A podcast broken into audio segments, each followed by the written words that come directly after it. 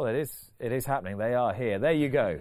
Seven We had a talking short- points. short I'm going to have to. break. We yes, had a was short, break, for our mental health. Exactly. I'm going to keep you honest this week, though. Okay. I Two minutes. see the clock Two, two minutes a pop. Right. Here we go. First of all, more breaks. Should there be more breaks? Incorporated into the fixture list for jockeys under both codes. Discuss. Um, well, first of all, I, I, I, I must admit I didn't study very closely the change in the fixture list, but I, it struck strikes me that you know COVID is obviously a terrible thing, but some of the things that happened in racing uh, because of COVID.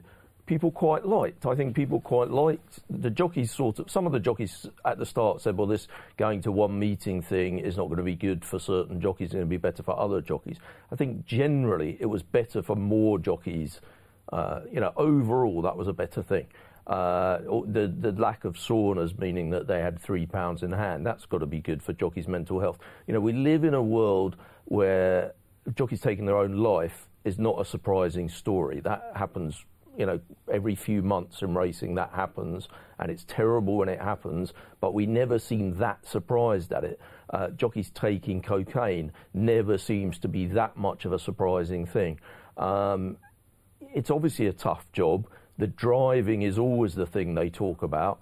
Uh, and, you know, the relentless, just constant waking up early, riding out at several stables in a week, driving to race courses. It must be a hell on earth.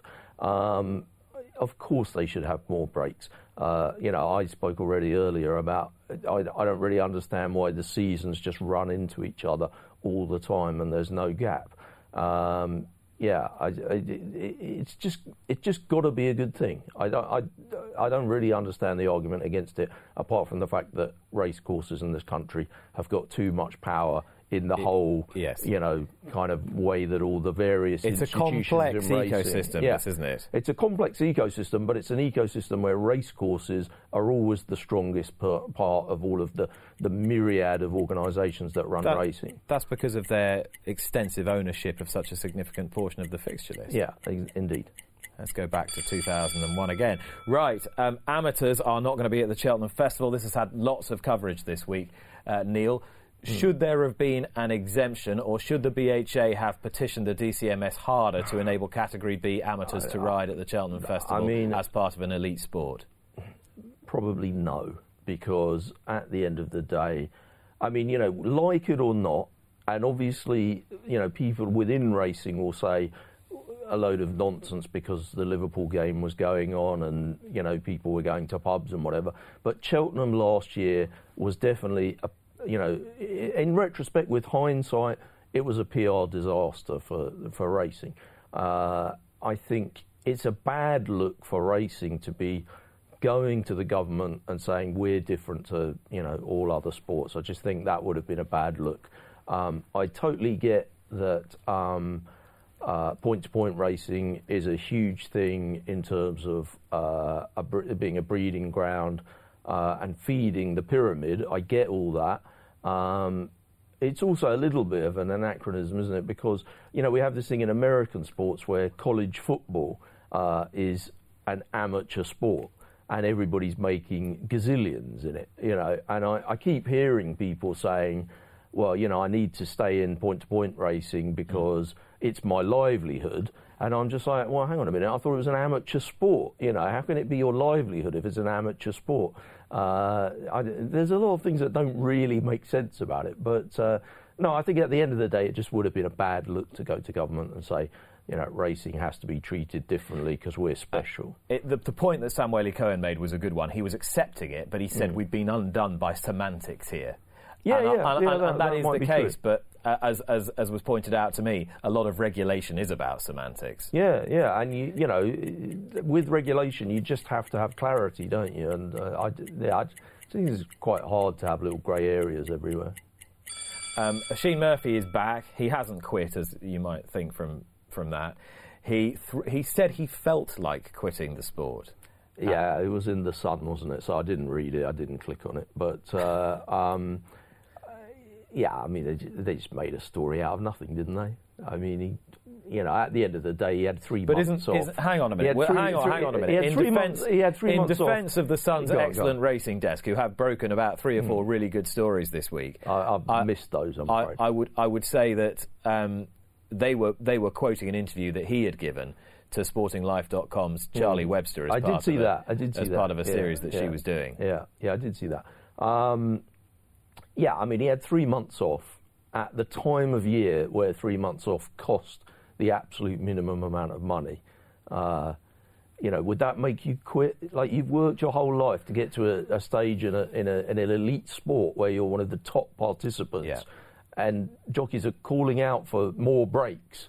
He's got three months off at a time of the year where it costs almost nothing. I mean, obviously it costs quite a bit of money, but it, it you know, He's- relatively to if he got three months off in, in May, June, and July, it's nothing. Uh, He's, not going to. He's, not going to quit not come out He was a this, thousand. He's not come out of this too badly as it as it as it's transpired, has No, he? I mean, absolutely. three three months Yeah. was a fair enough. Yeah, in the I mean, he, you know, I'm sure he'll be raring to go. I'm sure he's been in the gym every day, watching lots of racing. I'm sure he's probably had a holiday. Or, I don't know. The COVID makes it difficult, doesn't it? But uh, you know, he's.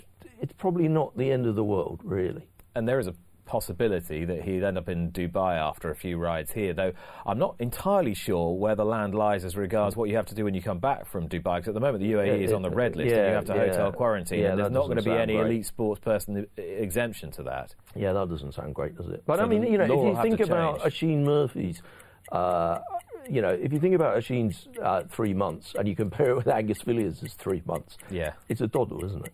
Well, um, best of luck to, to them both. Um, Oh yeah, and I don't mean that to be no, no, no. to be bad No, I know, I know, I know, I know, I Yeah. know. I know. I, I, I want to talk about Chris Cook, who has been an occasional guest on this program, is a hugely respected journalist. He completed his final day on The Guardian this week as The Guardian has, has streamlined its, its racing desk. I mean, where to start? I, I- mean, I, I'm presuming that Chris is not going to be lost to, to horse racing because he's simply um, too good an operator to be lost. But The first thing, the first thing to say is that unanimously across the industry, everybody said, "Oh my God, Chris Cook, he's easily the best journalist. What the hell are the Guardian doing?" So I think we can we can tick that off. Chris Cook is brilliant. He's he's broken lots of stories. I think racing needs, you know, a lot of people. People crab the, the racing post, don't they? They- they- This happens all the time. People say, well, you know, they can't talk about Sheikh Mo because of, you know, whatever. Uh, they, they can't moan about bookmakers because, you know, they have a relationship with bookmakers, that kind of thing. So they're always talking about the sort of editorial freedom of the racing post being, being you know, impinged on because of its relationships in the industry. Uh, the Guardian, obviously, you know, I think they did have a Guardian bookmaker at one stage, or they had some kind of relation. But generally speaking, Chris was free to take on the industry and not to have to hold back in any way. And I think a lot of people have come out praising Chris, but also kind of slightly slagging off every other journalist, or sort of saying, well, he's the only one. Uh, which is kind of a bit unfortunate, really, on the rest of the industry, and I don't think it's true. But does Uh, it- but I do think he's a really good journalist. But does this actually say more about the Guardian and about print journalism? Well, than- yeah, I mean, there's the- been there's been a lot of talk about oh no this this is this is emblematic of, of Yeah, racing's that's- falling Yeah, that- standing within I- print media. I don't agree with that at all. I think that argument, I've seen that, and that's a load of rubbish. The Guardian lost 18,000 off its circulation January on January. Uh, I think they sell about 200,000 print copies, or they, they sell 200,000 print copies. A lot of these newspapers give away quite a few, don't they? Don't think the Guardian do that with the, the you know, when you get on flights. Not that people get on flights anymore, but um, you know, a lot, a lot of the numbers on newspaper turn, uh, newspaper uh, numbers are nonsense. But the Guardian, you know, they're they're supposed to be skint all the time, and you have to send them money. uh, They're always begging. But then they, in America, they've got a billion from Bill Gates. I don't really understand how the Guardian works. But no, I don't think it's the death of horse racing in the papers. I think it's more just the changing nature of the newspaper industry with the internet. Talk to me about off-track SPs, please, Neil. Oh God, what a boring story that is. Um, yeah, people bang on about that all the time. I bet you. I Um, bet you can fill two minutes with it. Though boring it might be. People, I mean, look, at the end of the day, uh, not many bets are settled these days at SP. Way less than there used to be. You know, multiple bets and whatever.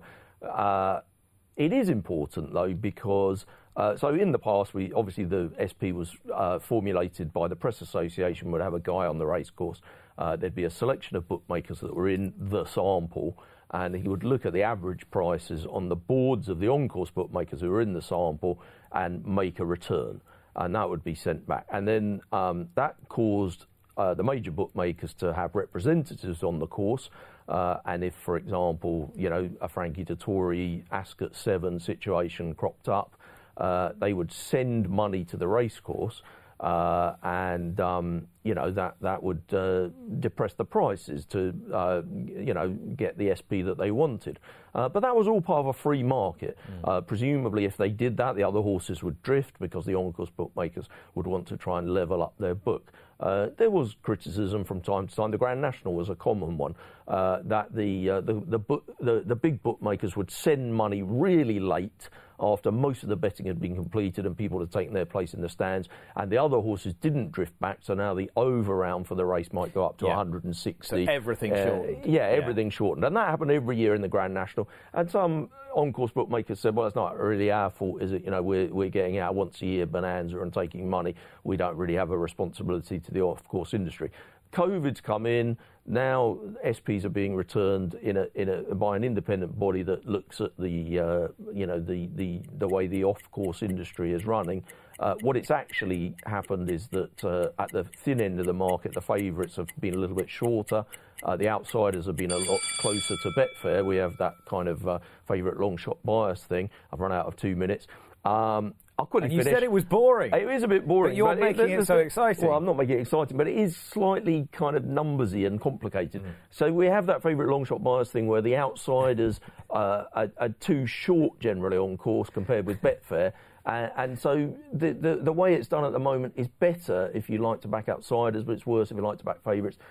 I don't know. There's a bit of bog in it as well. Mm. Bog best odds guarantee comes into it. That that's why it's important it'll just, I don't, you know, whatever. Sorry, can we move on? My mum will have enjoyed that bit. Oh, God. Um, she's a massive fan of yours. Oh. They all are in that village. Really? Yeah. That's lovely. That's so I sweet. Know. I can't, I can't get it myself. Oh, Mrs. Um, dr- drones. yeah.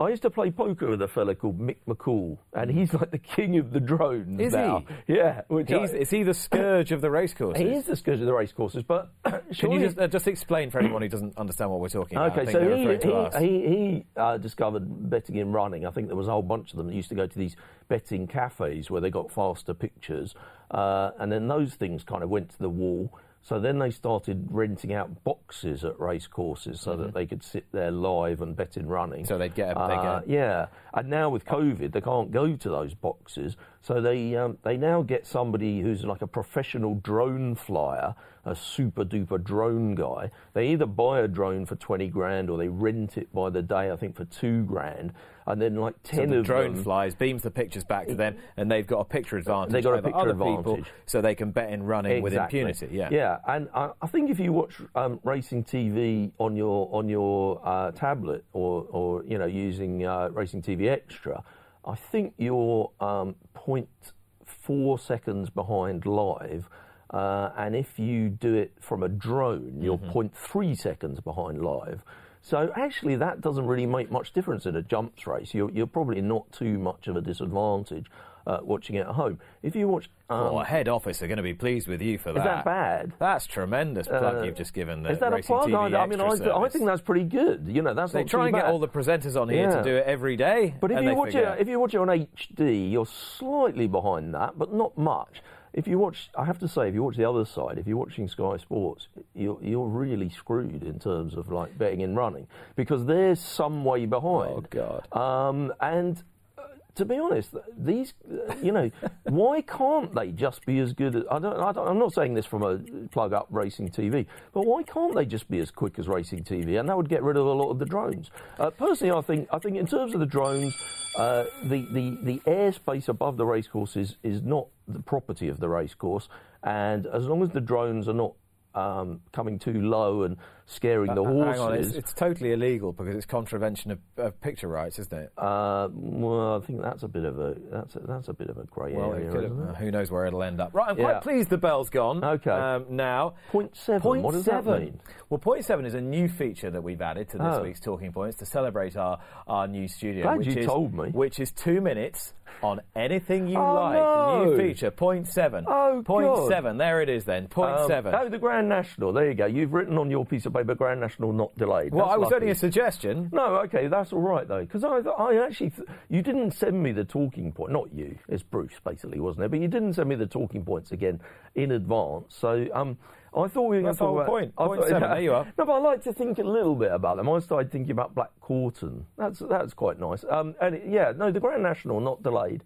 Um, I, I, think last week, um, Dave was on last week, Dave Yates, and he said it was a no-brainer that they should delay it to the Monday um, because you'd get the turnover from the betting shops, uh, which kind of I was watching and I thought, yeah, that, that does seem a bit of a no-brainer. But actually, it turns out that the um, the extra turnover you get from if, if you know putting aside all the other problems of doing that, uh, the extra turnover that you get um, from sticking it on in the betting shop and getting people to bet in the betting shop um, isn't that great because actually people have already uh, embraced the switch over to online.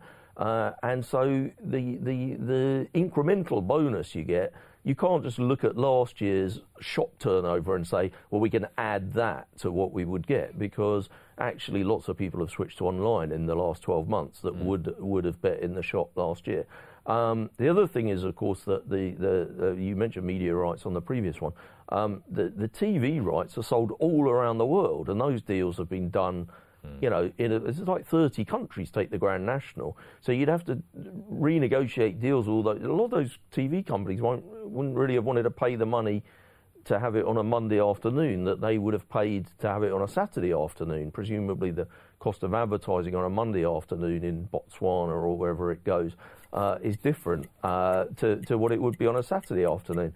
So I, I- think it turned out, when you look a bit deeper into it, to not be, you know, such a such a great earner for racing. And a breathe, a big sigh of relief as that brings this week's talking points to an end.